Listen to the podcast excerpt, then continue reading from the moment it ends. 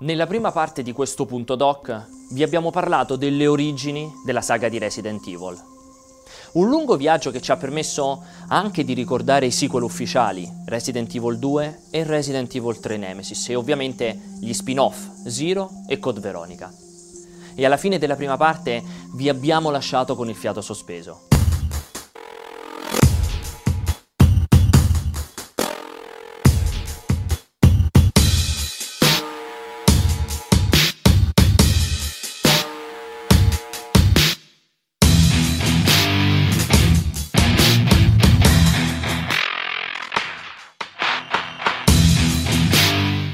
Che fine ha fatto il vero Resident Evil 3? Quello che nel corso dello sviluppo fu rimpiazzato da Nemesis.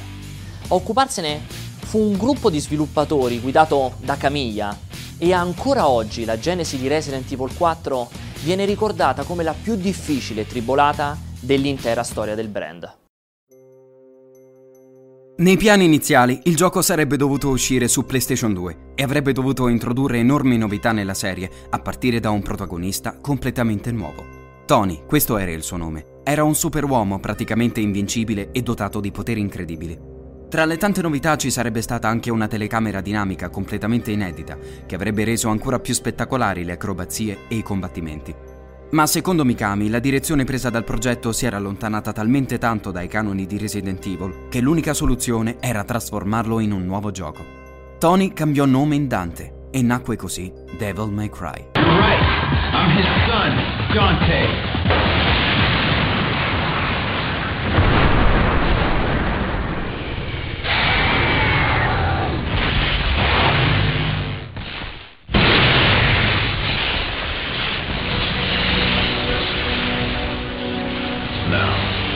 Ready for the Power Awakening. Sweet Dream. Nel 2001 lo Studio 4 era quindi costretto a ricominciare dal via, col progetto guidato stavolta da Hiroshi Shibata. Nota tra i fan con il nome di Fog Version, la prima beta di Resident Evil 4 venne presentata al pubblico durante il Tokyo Game Show del 2002 e vedeva Leon Kennedy restare contagiato dal virus mentre si infiltrava nei quartieri europei dell'Umbrella.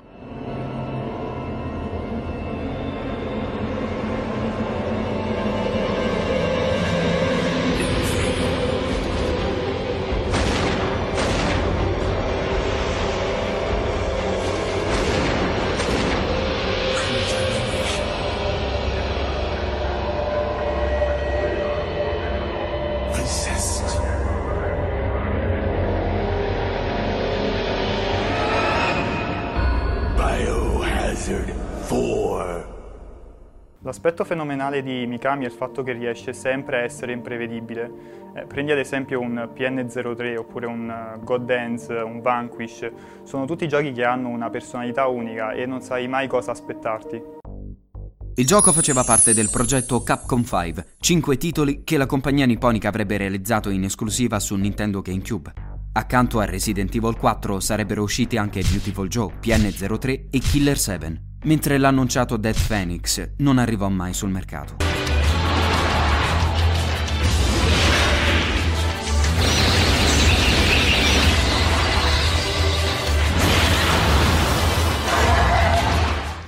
Ma nel 2003 le cose non andavano affatto come sperato.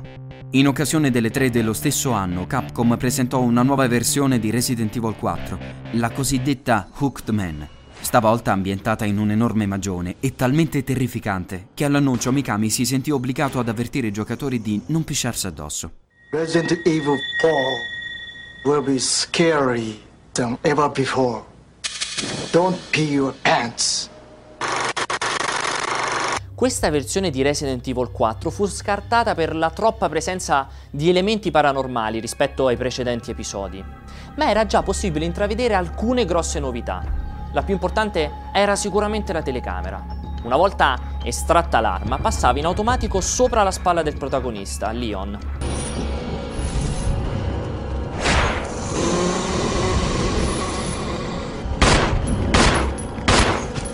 Nonostante i grandi passi in avanti fatti in termini tecnici, la formula di gioco stava iniziando a diventare obsoleta e la mancanza di una direzione artistica chiara e coerente stava minando la buona riuscita del progetto.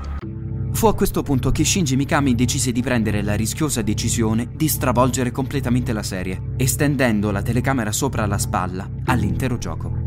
Una soluzione mai vista prima nel genere, ma che avrebbe ispirato numerosi progetti negli anni successivi.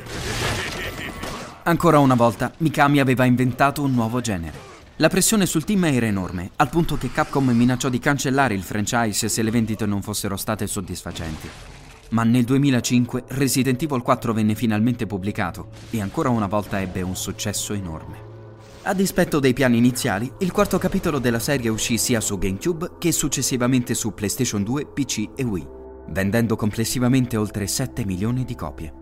Ma la scena che mi è rimasta più impressa di Resident Evil 4 è sicuramente il primo assalto nella casa sulla collina. È stata una mazzata perché è andata un po' a stravolgere tutti i paradigmi dei precedenti Resident Evil. In realtà è cambiato un po' qualcosa da quel momento, ma alla fine mi sono ritrovato con una cosa bellissima, un altro tipo di atmosfera, di divertimento, di tensione. Quindi davvero da lì è stato un crescendo per tutto il gioco. L'accoglienza da parte della stampa e dei giocatori fu incredibile e la serie trovò nuova linfa, sia dal punto di vista delle meccaniche che da quello narrativo, per la prima volta sostituendo gli zombie con nemici infetti più umani e imprevedibili. Riuscire a bissare il successo di Resident Evil 4 si dimostrò un'impresa tutt'altro che semplice, soprattutto dopo che Mikami e Camilla lasciarono lo Studio 4 per passare a Clover Studio, una software house semi-indipendente fondata per realizzare nuove proprietà intellettuali e legata a doppia mandata con Capcom. In realtà si trattò di una furba mossa distensiva voluta proprio dal publisher giapponese per calmare un Mikami estremamente adirato per la perdita di esclusività di Resident Evil 4, che secondo i piani originari doveva essere sviluppato solo su GameCube. Primo capitolo della serie principale a introdurre una modalità cooperativa per due giocatori. Resident Evil 5 si ritrovò al centro di un turbine di polemiche a causa di presunti contenuti razzisti all'interno del primo trailer del gioco. Ambientato in Africa, il filmato mostrava un protagonista bianco, Chris Redfield, eliminare decine di nemici di colore. Nella versione finale del gioco erano invece presenti una coprotagonista indigena e nemici di varie etnie, sebbene il responsabile del progetto, Jun Takeuchi, abbia sempre negato che il design del gioco sia stato alterato dalle polemiche ricevute.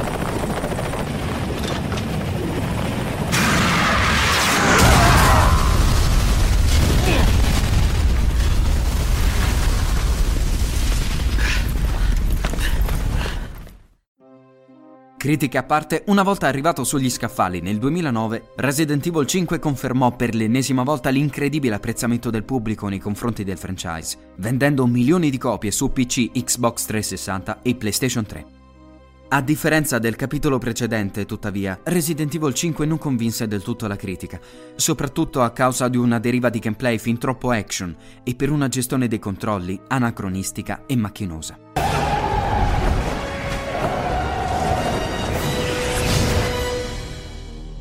Expect you to be happier to see us. Us. So slow. Ma la storia di Resident Evil non si ferma solo ai titoli principali. Tra un capitolo e l'altro non sono mancati numerosi spin-off. I possessori di Nintendo Wii hanno potuto apprezzare due shooter su binari estremamente frenetici e divertenti. Umbrella Chronicles nel 2007 e Darkside Chronicles nel 2009. Se presi assieme, i due giochi raccontano gli avvenimenti narrati nei primi tre capitoli di Resident Evil, in Resident Evil Code Veronica e in Resident Evil 0, il tutto attraverso un gameplay estremamente lineare e scriptato, tipico degli shooter su binari.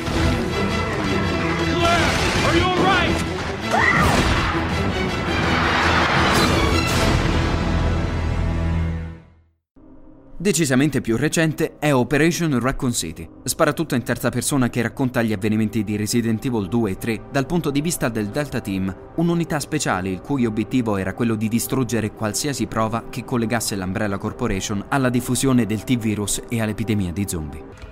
If he keeps bleeding, he's gonna attract the entire neighborhood. Quiet! I hear him.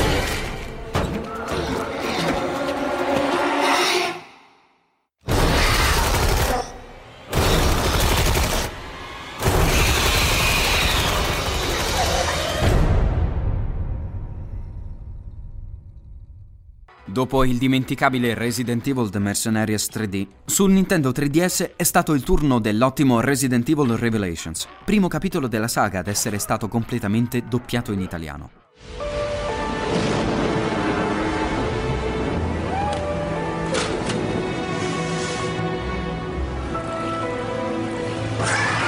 Affronta le tue paure più profonde.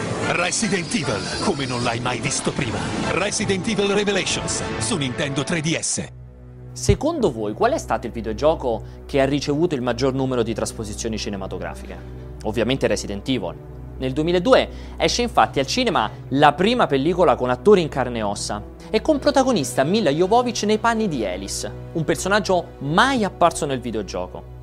Il film fu un successo al punto da incassare 100 milioni di dollari e convincere così la Constantin Film, il produttore, a realizzarne altri quattro. Non tutti sanno però che per la sceneggiatura originale i produttori della pellicola ingaggiarono niente di meno che George Romero, quasi come una sorta di ritorno al passato della serie. Sfortunatamente la proposta del padre dell'Alba dei Morti Viventi non fu ritenuta all'altezza e così Romero venne prontamente licenziato e poi rimpiazzato da Paul Anderson.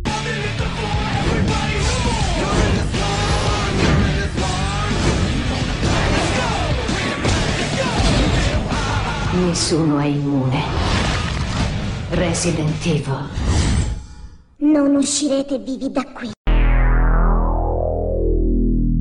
Ma il brand di Capcom è andato ben oltre i media di videogiochi e cinema, con tutta una serie di fumetti, romanzi e gadget distribuiti nel corso degli anni. In alcuni paesi è addirittura possibile trovare un energy drink ufficiale. Per non parlare poi dei progetti non ufficiali, quelli realizzati dai fan, come la versione perfetta del Monopoly dedicata a Resident Evil. Non c'è dubbio, Resident Evil ha fatto veramente la storia dei giochi horror. Ed è incredibile che dopo ben 16 anni dall'uscita del primo capitolo, tutti i fan della serie aspettano ancora con ansia l'uscita di ogni nuovo episodio. E infatti anche con Resident Evil 6 abbiamo visto ripetersi lo stesso identico copione, fatto di aspettative, problemi di sviluppo e inevitabile successo di vendite. Nel marzo 2009 il producer Masashi Kakawata dichiarò che per realizzare Resident Evil 6 ci sarebbero volute addirittura 8 anni di sviluppo. La notizia fu naturalmente presa con grande ironia da tutti i fan e fortunatamente le cose poi sono andate molto diversamente. Il sesto capitolo è infatti uscito su PlayStation 3 e Xbox 360 nell'ottobre del 2012, appena tre anni dopo la famigerata dichiarazione del producer. Le vendite di Resident Evil 6 quest'anno, eh, già dalle prenotazioni, si prospettavano eh, di, di, una certa importanza. E, quello che posso dire è che ci ha dato grande soddisfazione da un punto di vista commerciale e penso che gli utenti i fan della saga abbiano apprezzato eh, la ristrutturazione del gioco che rispetto al 5 ha sicuramente fatto una grande performance sia dal punto di vista delle vendite che personalmente anche dal punto di vista del gameplay. After what she's done to us, how many of our men are dead because of that bitch? I'm right there with you, Captain. But your personal vendetta isn't gonna get us anywhere. Il sequel si pose l'obiettivo di unire le atmosfere ansiogene dei primi capitoli alle meccaniche action e shooter dei più recenti episodi. E con oltre 600 persone coinvolte nella lavorazione del gioco e sparse in tutto il mondo, Resident Evil 6 raggiunse il traguardo di capitolo più ambizioso della saga ed è stato considerato da Capcom uno dei suoi progetti più grandi mai realizzati. Resident Evil 6 in realtà l'uscita del nuovo sequel è stata accolta dalla stampa specializzata con valutazioni molto discordanti, in alcuni casi estremamente critiche. Ma come capita sempre in questi casi, solo il tempo ci saprà dire se Resident Evil 6 sarà ricordato come un ottimo gioco d'azione, come l'erede perfetto della serie, o piuttosto come una macchia in quella che per molti, forse per tutti, è la serie horror più amata di sempre.